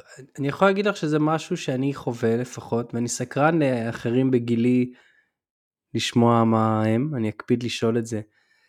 יש משהו שמשתנה, אני זוכר את עצמי בג... בגילי ה-20 וה... וככה גם תחילת ה-30, זה היה הדבר הכי חברתי שהיה לי בחיים. הייתי מטפס אז ב... בעיקר בריבל, בפרפורמנס שם, mm-hmm. וזה פשוט היה להגיע לשם כל יום, כל ערב, כל חמישי, תמיד פגשתי את החברים, את האנשים, לא היה צריך לתאם כלום, לא היה צריך לתאם, פשוט היינו נפגשים שם כבר, ואחרי זה בירה מלכה, או הולכים ומסתובבים איפשהו בתל אביב. וזה כן משהו שעם השנים קצת השתנה, או לא קצת, מאוד השתנה, mm-hmm. כי אנשים נעשים יותר עסוקים, חלק קצת מטפסים פחות, גם בתקופות, אה, דברים משתנים, אה, ואנשים עוברים אזורים שונים בארץ, וזה מתנתק. אה, לא מזמן דיברתי עם אינה בוקטין, שהייתה אז גם בחבר'ה שהיו מגיעים ככה כל, כל הזמן לפרפורמנס בזמנו, ולא היינו מתאמים, היינו תמיד נפגשים גם במצוק וגם בקיר, ולא ראיתי אותם מלא זמן, כי ככה כל אחד עבר ועשה דברים אחרים, ולא היה לנו, זה הקשר הזה, שלא לא היה לנו קשר שקובעים או מדברים מעבר, כי לא היה צריך מעבר, הכל היה סביב זה שנפגשים בקיר ונפגשים במצוק, זה הספיק. ו, ודיברנו על זה, זה שזה כאילו עכשיו כבר הרבה פחות בקשר, אבל, mm-hmm. אבל האנשים, שאני, כשאני פוגש את האנשים גם מלפני עשר שנים, שאני בקושי ראיתי כבר בעשר שנים האחרונות נגיד, זה עדיין, זה, זה חיוך גדול, זה שמחה גדולה, זה אהבה גדולה, זה קשר שאולי לא החברים הכי טובים במובן הפיזי שאני רואה אותם ביום יום, אבל קשר מאוד מאוד מיוחד, חד משמעית. חד משמעית, אני יכול, תשימי אותי שם עכשיו עם האנשים האלה ואני יודע חד משמעית שיהיה לנו נהדר ונפלא וכיף ונוכל לבלות אחלה סוף שבוע ביחד. כן, לא יודע, לפחות עבורי עם, ה... עם משהו שקשור לעומס, לשגרה של הגיל, זה שעכשיו הצטרפתי לעולם ההורים גם לא מזמן, אז זה בהחלט קצת מבודד. קצת יותר, אני גר בשכונה מאוד מיוחדת, אני גר בבת גלים, אז זה, ההפך ממבודד, זה כמו קיבוץ פה, אבל בעולם הטיפוס, כן, לצערי, זה משהו שכן מורגש. עדיין חברים טובים, אבל הרבה פחות מדברים ומתראים. אני חושבת שזה גם משתנה, כי בסוף הספורט של, כאילו הענף, ענף הטיפוס, הוא נהיה ספורט. כאילו זה נהיה ספורט תחרותי, יגיעו לך אנשים שמתחילים לטפס שהם לא היו מתחילים לטפס לפני 10-20 שנה, כי כן. זה עכשיו כאילו כזה, כן, אני הולך לטפס בשביל, אה, כי זו פעילות גופנית ממש טובה, כאילו מה השאלה, ו, וזה מושך כאילו קהלים שונים, אבל... נכון. אני מקווה, ואני חושבת גם, שבסוף הבסיס הזה כאילו תמיד יישאר. זה, זה יישאר. אני מאמין וחושב שכן, אפילו רק מלראות מה קורה במדינות שהטיפוס קצת יותר כבר אה, מפותח לאורך השנים, אם כן. כי אין אף מקום נראה לי שזה איזה משהו שהוא הטיפוס הספורטיבי לפחות, שהוא זה משהו בוא, סופר בוא סופר נגיד, ותיק. בוא נגיד שלי לעולם לא יצא להיכנס לקיר טיפוס ב- בכל מקום בעולם ולא להרגיש כן. מקובלת בו. כאילו נכון. מבחינה, זה תמיד נעים, זה תמיד כיף, זה תמיד אנשים נורא נחמדים, וזה זה הדבר כאילו הכי מטורף. זה מטורף. זה ממש. כן, זה בהחלט uh, מטורף, וזה כיף שזה ככה גם. יש גם משהו, גם בבולדר, אם כי בולדר אפשר לטפס לבד, יש בו משהו מאוד חברתי, נכון. עוזרים ביחד, פותרים ביחד בעיה, אפילו השם של זה שקוראים לזה בעיות, פותרים ביחד בעיות, מדברים ביחד, הפורמט הפיזי של זה אפילו, כן, עומדים ומסתכלים ביחד לאותו כיוון, לאותו מקום, אה, יש בזה משהו שמחבר, ובהובלה ודאי וודאי, כן, כי אחד צריך להחזיק את השני, אי אפשר שלא, שלא להיות uh, תלוי באנשים אחרים.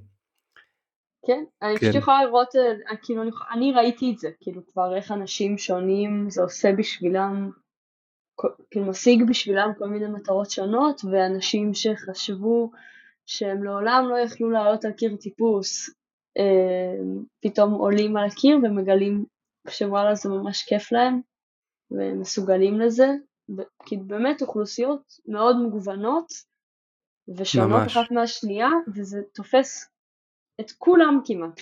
אמ, זה, זה, זה מיוחד, זה בהחלט כן, מיוחד. כן, זה באמת ספורט מיוחד, יש, ויש לזה גם סיבות, יש לזה גם סיבות מה... זה ספורט שמאוד עוסק בפרופיו, אני לא טוב בלהגיד את זה, פרופיוספציה. כן, okay. אוקיי. החישה של הגוף במרחב, וגם mm-hmm. עצם המגע הפיזי שנוגעים בקיר ויש לחץ, זה מאוד עוזר לכל מה שקשור לוויסות אה, חושי, לוויסות רגשי, וגם יש לא מעט כבר אנשים שמטפלים בעזרת טיפוס בארץ, גם נכון. על זה יהיה פרק איתם. אה, עושה לעצמי פרסומת תוך כדי. בפרק הבא. כן, בדיוק. לא, הפרק אה, הבא שיוצא זה עם רכי, זה עם ריסוליה, רכי ויואב, אמור לצאת ביום רביעי. חבר'ה. כן, אה, גם משהו שלא היה קיים פעם, זה ממש מגניב. אה, יולה. כן, את אה, בולדריסטית בעיקר, אז יש לי כמה שאלות כזה סטנדרטיות שלא תופסות. אני, אני אספר משהו נורא מביך, אבל עד לפני איזה שנתיים שלוש אני בכלל לא ידעתי להוביל. אבל עשינו לכם קורס הובלה אז, אני זוכר את זה. זה לא לי, לא לי. אני לא הייתי... זה לא היה לך? לא. וכן. אז זה קטע. אז רק לאחרונה. אני מתנצלת. אני מתנצלת. בסדר, בכל מקרה אפשר לשאול אותך ראנרים בפנים או בחוץ. די, די, נו, בחייאת. עד כאן. בוא, בוא לא ניכנס לתחום, באמת. אה. לא ניכנס לתחום. אני אשאל אותך על משהו שצריך להיות קרוב לליבך, כי עבדת במטבח, את בולדריסטית. מה החטיף, אוכל המושלם בשבילך לפני, אחרי אימון? אה, תשמע, אני מאוד אוהבת חמת בוטנים. אוקיי. עכשיו, כל התזונאיות למיניהן, למיניהן, הולכות להרוג אותי, כי הן יגידו שלאכול שומן לפני פעילות גופנית, זה טה-נה-נה-נה ובלה בלה בלה בלה בלה, בסוף זה טעים לי וזה עושה לי טוב. אמ, אני אוהבת כזה לשים בתוך פיתה חמת בוטנים עם דבש במהלך האימון, קצת פיתה, לפני. פיתה, חמת בוטנים ודבש. כן, כזה פיתת קוסמין או משהו, את שמעת את ההמלצה של אלעד עומר? לא. אוקיי, יש לו גם המלצת חמת בוטנים. תפוח וחמת בוטנים. אז, אז, לא, אז זה לא לפני, לא יודעת, לא לפני אימון או במהלך אימון, זה קצת מסורבל. אוקיי. אני פשוט לוקחת פיתה, פיתה. קוסמין קטנה, שמה בתוכה חמת בוטנים ודבש, זה מעולה. או גזר, למען האמת אני, אני אוכלת אה, גזרים. עם חמת בוטנים או בלי קשר לא, לחמת בוטנים? לא, בלי כלום, 아, אה, גזר, תמר, אה, לא יודעת. גזר תמר. זה, זה נשמע גזר יותר, uh, אתלטי מצידך, הגזר. הגזר, לא יודעת, זה כן, זה, כן. זה, אפשר לארוז את זה בקלות. נקל נורא, נכון, חטיף מהיר. ו- והדבר האחרון שאני אגיד בנושא, זה למען האמת, הדבר שאני גיליתי שהוא הכי קל ל- לאכול כזה, אתה יודע, סתם, זה נורא בעייתי, כי כאילו אתה אומר, טוב, אני אעשה אימון אחר הצהריים, אחרי ארוחת צהריים למשל, אז אני לא אוכל ארוחת צהריים סופר כבדה. כאילו, מה אני אעשה? מה, אני אוכל עכשיו, אה, לא יודעת מה, בשר, או איזה אורז מפוצץ, או whatever. אז הגעתי עם הסיעה שסלטתי ירקות עם טונה, פשוט עם כאילו פחית טונה, וכזה איזה חתיכת לחם, זה טיל. אני מבין עכשיו שספורטאים וגברים בני 40 אוכלים את אותו הדבר. אני, זה, כן, זה לא, הסטיגמה לגברים הרי אה, תראה. בני 40, כן? שצריך להוריד את הכרס של הגיל, אז אוכלים סלט עם טונה, סלט עם עוף, זה כל מה שאוכלים, אז, כן? לא, תראה, צריכה לראות איך מה... זה בבית ספר אצלנו. כל המורים, סלט עם זה, סלט עם זה. זה מה שהם אוכלים. אתה אומר להשתלב בחדר מורים מצוין. כן, אה, לפחות עם האוכל. שאלת לפני אימון, אה, לא, לגמרי, לגמרי פייר. מה זה אחרי אימון, מה זה. אה, אוקיי. זה לא תודה. עד, עד כמה את uh, כספורטאית uh, כאילו על העניין הזה של, ה, של התזונה, של התפריט וכל הנושא הזה? זה משהו שאצלך הוא חזק או שלא לא זה, חזקה זה, מאוד? זה ב... באמצע, זה באמצע, כי באמצע. אני, אני לא אוכלת חלב, אז כאילו כל הדברים המושחתים ירדו מה, מה כאילו צלחת שלי לגמרי. אמ, ואני נמצאת בבית בריא, כאילו הדבר הכי מתוק שאני אוכלת זה החלבת תבוטנים עם דבש או שוקולד 95 אחוז אמ, אבל אה, אני מעדיפה שלא להיות יותר מדי כאילו על הנושא כי גם לי יש נטייה אתה יודע כאילו להיות נורא נורא מדויקת וזה וכאילו אם סתם אם אני סוטה מהתוכנית אימונים שלי, או לא עושה איזה אימון, זה אוכל אותי. אז כאילו אם איזה תזונאית תכתוב לי תפריט, שזה יהיה על הקילוגרמים, ואני לא אהיה על זה, ואני כאילו לא אעשה את זה, אפילו אם זה לא יעשה לי טוב. בגלל שזה רשום, זה, זה, זה, זה סריטה, כן. כאילו שיש לי. Mm-hmm. אני, אם זה רשום, אני חייבת לעשות בדיוק כמו שזה רשום. אה, אז אני לא נכנסת לזה, אני יודעת שכאילו צריך להקפיד לאכול חלבון, ולפני השינה לא לאכול משהו כבד, ולדעת כאילו, בוא נגיד שאני לא אדחוף לעצמי אוכל אם אני לא רעבה, ו... ואני אשתדל לא לאכול יותר מדי דברים אה, לא בריאים. אוקיי, okay, הגיוני. הגיוני. יש, יש, אני, אני באמת סקרן, כי יש, אז זה מחזיר אותי פשוט לעניין של האימונים רגע. יש... אה, ו... רגע, סליחה. ואני אה, כן, אה, למזלי הרב, כאילו אני נמצאת באלטרנה הרבה מאוד, והם חבר'ה שהם מכירים את עולם הטיפוס מאוד מאוד טוב, אז אני כן פוגשת כזה נטורופט שם, פעם בחודש, אה, והוא כזה עוזר לי לפעמים. שזה לא, ממש נחמד. כן, זה ממש נחמד. זהו, באמת, אני חשבתי על זה, יש נגיד אה, תקופות שאת עושה, האמת שאולי זו שאלה לשאול את אחד המאמנים שאני אדבר איתם, אבל mm-hmm. אנחנו כבר מדברים אז אני אשאל. אה, ואת גם מאמנת, אז טיפוס בסופו של דבר יש איזה נטייה להגיד שאנחנו לא, אין איזה צורך מהותי בשביל הספורט, בשביל הביצועים בספורט, אה, לעשות היפרטרופיה, איך אומרים זאת בעברית? שוב, אני, אה, שנקרא להגדיל את הנראות של שריר, כן? כן. יוצר נפח, שאז צריך גם, אז אם לא אוכלים מעבר לערך הקלורי זה לא יקרה גם, לא משנה איך נתאמן. כן. זה משהו שיש אצלך בתוכנית אימונים מדי פעם? כי בכל זאת יכול להיות לזה יתרונות לפעמים לספורטאי, גם, אז... אם, גם אם זה טיפוס. נכון, אז, אז לא, לא בקטע האוכל, כאילו כן יש לי תקופות שהן תקופות נפח, כלומר המון חזרות, אה, המון אימונים על נפח יחסית, אה, כאילו עומס יחסית נמוך ופשוט המון נפח, וכמובן שבגלל שאתה מתאמן כל כך הרבה, וזה לרוב דברים, אה, אתה יודע, של נפח, או אני צריכה לרוץ פעם בשבוע לפעמים, עם האימונים עם ליאור, אה, אז אני פשוט אהיה רעבה יותר.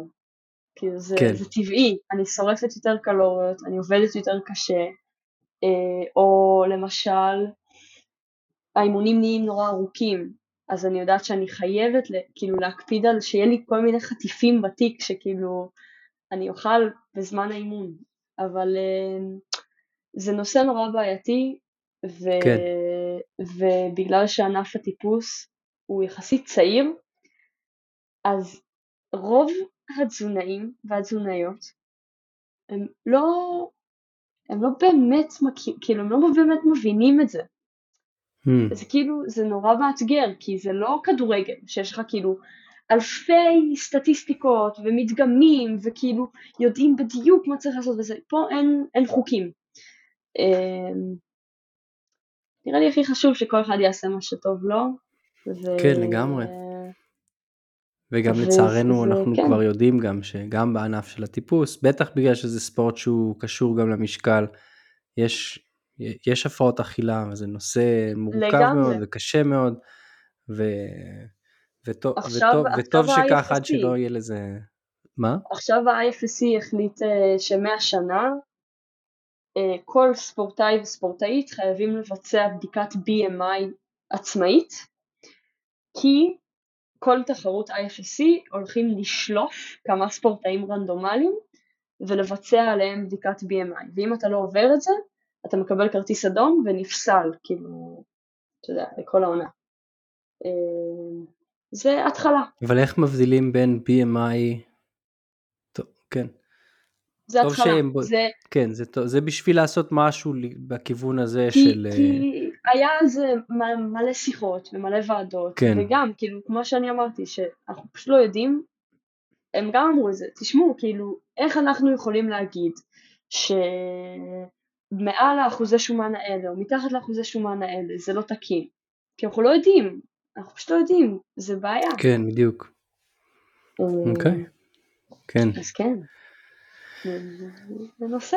מעניין אם תמצא איזה תזונאית אה, מטפסת. אני לגמרי רוצה, כן, אם מישהי שומעת את זה, מישהו שומע את זה, תזונאית, תזונאית, ניסיתי ליצור קשר עם אה, חבר'ה של טרד רוק, כי הם, אה, הם, הם היו המפיקים של הסרט שעשו, הדוקומנטרי שהיה.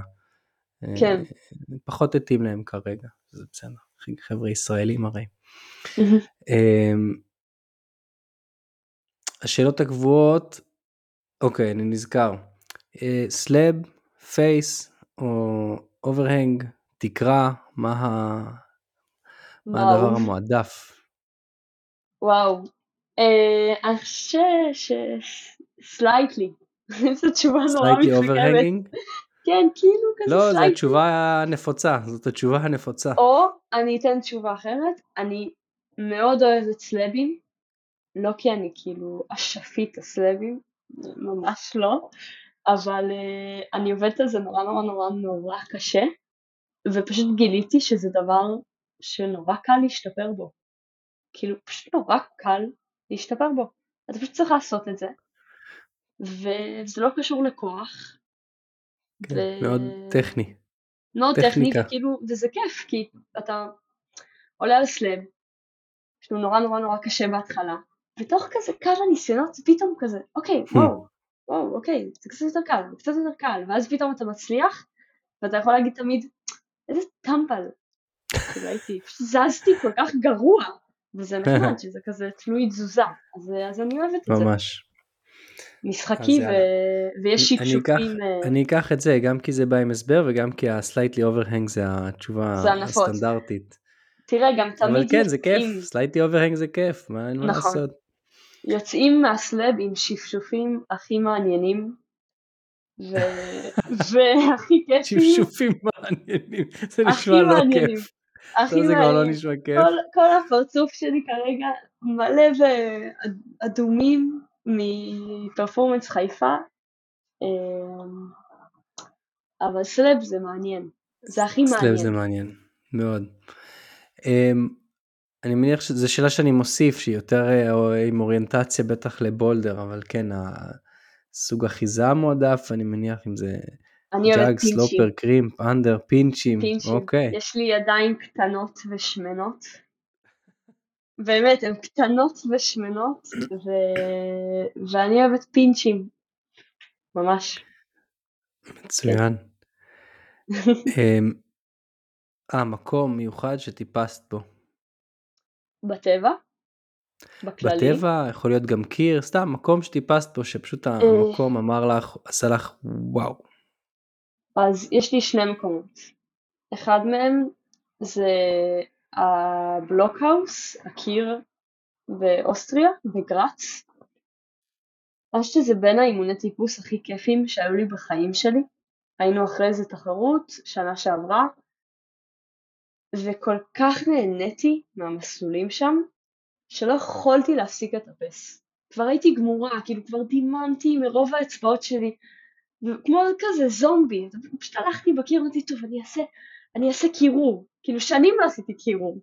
ועליתי עוד, עוד V4 ועוד אה, V3 וזה, כאילו העיקר להיות על הקיר, וזה היה חוויה ממש מגניבה. אמ, ובטבע אני לא טיפסתי הרבה מאוד בטבע, אני, אני אטפס יותר, אבל uh, אני הייתי במג'יק ווד. כשהייתי בת, uh, לא יודעת מה, 17, ונסעתי עם כל המטפסים החזקים מהצפון, שבקושי הכרתי אותם אז, כזה כל הגנג של uh, איילה ומאיה. יותם בן ראובן היה שם וזה, הייתי הגלגל התשיעי בערך בחבורה, ונהניתי ברמות אז, זה היה כאילו כל כך כיף. אה, נשמע מצוין. כן. כן, אז שכן ירבו לך עוד גם לטפס בחוץ אם זה מה שאת אה, רוצה, זה ספק. אני... אה, בולדר בחוץ זה אחד הדברים הכי מפחידים אבל. מבחינתי. תשאל כן. אותי, מבחינתי להוביל זה דבר כאילו הכי מפחיד. כן, כל אחד ומשהו פחות, כן, כל אחד משהו פחות מוכר לו, אז זה המפחיד יותר. או, או סלטה, סלטה, סלטות, אני, וואו, זה כאילו הגבול, זה הגבול שלי, אני, אני לא עושה סלטות. לא, זה לא, כבר לא. ענף אחר, זה בסדר. תגיד את זה לליאור מרש, אם הוא מקשיב, אז לא עושה סלטות, זה לא, לא שלי. לא עושה סלטות. אמ, מטפס boulder slab בחוץ, וואו, זה באמת, זה אחד המרגשים שיכול להיות. אה, שאלנו על אה, אחיזות, שאלנו על מקום מיוחד. שיפוע. אני בטוח שיש לי כאן עוד איזושהי שאלה מה, מהשאלות הקבועה, כמובן. אה, תשלימי את המשפט, הטיפוס זה כמו החיים כי. הטיפוס זה כמו החיים כי. זה כזה וואו. לשלוף מהיר, כן? לא לחשוב על זה. אבל כמו... עלה לי תשובה שאני ממש לא אוהבת. אה, טוב, אני אגיד אותה. אוקיי. אני אגיד אותה. אה, הטיפוס זה כמו החיים, כי כשנופלים, אז חייבים לקום. יאללה, כן, אז למה את לא אוהבת את זה? כי זה, מה, כי זה נשמע קיצ'י כזה? כן, כאילו אני אסביר עצמי. זה אמור להיות קלישאתי. זה לא, בנוי ככה אחרי. אני זוכרת כשהייתי ממש ילדה קטנה, אז אמרו לי את זה, אני חושבת בגן, אמרו לי את זה כאילו בגרמניה, שכל פעם שאני נופלת, אני חייבת לקום אחר כך. כי כאילו ילדים, הם נופלים ומשתפשפים וזה, והם לא בוכים, ואז הם רואים שיש שפשוף או דם, והם מתחילים לבכות. אז אמרו לי תמיד, כאילו, את נופלת? את ישר קמה. וזה משהו שליווה אותי, כי אני, אני נורא קלאמזית, יש לי כאילו תאונות אופניים וזה, וכאילו יצא לי הרבה מאוד תאונות כאלה, וזה תמיד כזה, טוב, אני בסדר, הכל טוב, הכל בסדר. אז, אה, אז ככה זה בטיפוס, כמו בחיים. נופלים. אז יאללה, זה אחלה, את רואה זה קלישה, אבל זה גם כשמסתכלים על זה, יש בזה איזשהו עומק. גם בסופו של דבר זה בנוי שיהיה כמו קלישה, כן? לא... האם זה, מה כבר אפשר להגיד שהוא לא קלישאה פה? כל כן. המשפט הזה הוא קלישאה אחת גדולה. אה, ובאמת, קצת דיברנו על זה, אבל משהו אחד שלמדת על עצמך דרך הטיפוס. אמ, למדתי על עצמי, שתמיד עדיף להגיד, כאילו לדבר, מאשר אה, לא. כי כאילו, זה, זה תמיד ככה. אתה... עדיף, אם יש לך איזושהי מחשבה או איזשהו רצון או מישהו שאתה רוצה כאילו לדבר איתו, עדיף להתפדח, לבוא, כאילו לעשות את זה, מאשר לא לעשות. אוקיי. Okay. אמ, לא יודעת, כאילו, איך זה קשור לטיפוס, איך, כי... כן, איך למדת את זה מהטיפוס? זה, זה, זה, זה נפלא וזה מבריק ואני מסכים כי, עם כל מילה כאילו... שלך, אבל איך, כן.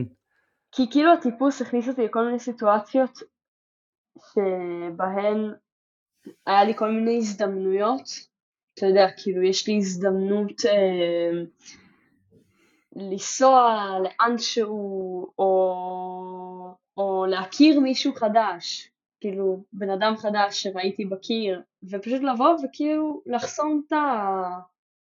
לפרוץ את המחסום הזה של המבוכה. כאילו כזה, היי, בדברים קטנים, היי, תשמע, אני לא זוכרת איך קוראים לך. כאילו, סליחה שאני שואלת, אבל, אבל כאילו לראות שהכל לא big deal, כי כאילו הטיפוס הוא ממש מבנה חברתי. נורא טוב ונורא בטוח, שבסוף מייצג כאילו את העולם, וזה מראה שלא... לא הכל נורא, כאילו שום דבר לא רציני בחיים, הכל בסדר, אפשר לטעות, אפשר כאילו... איזה תשובה מהממת. אמ, צריך להעיד. ממש.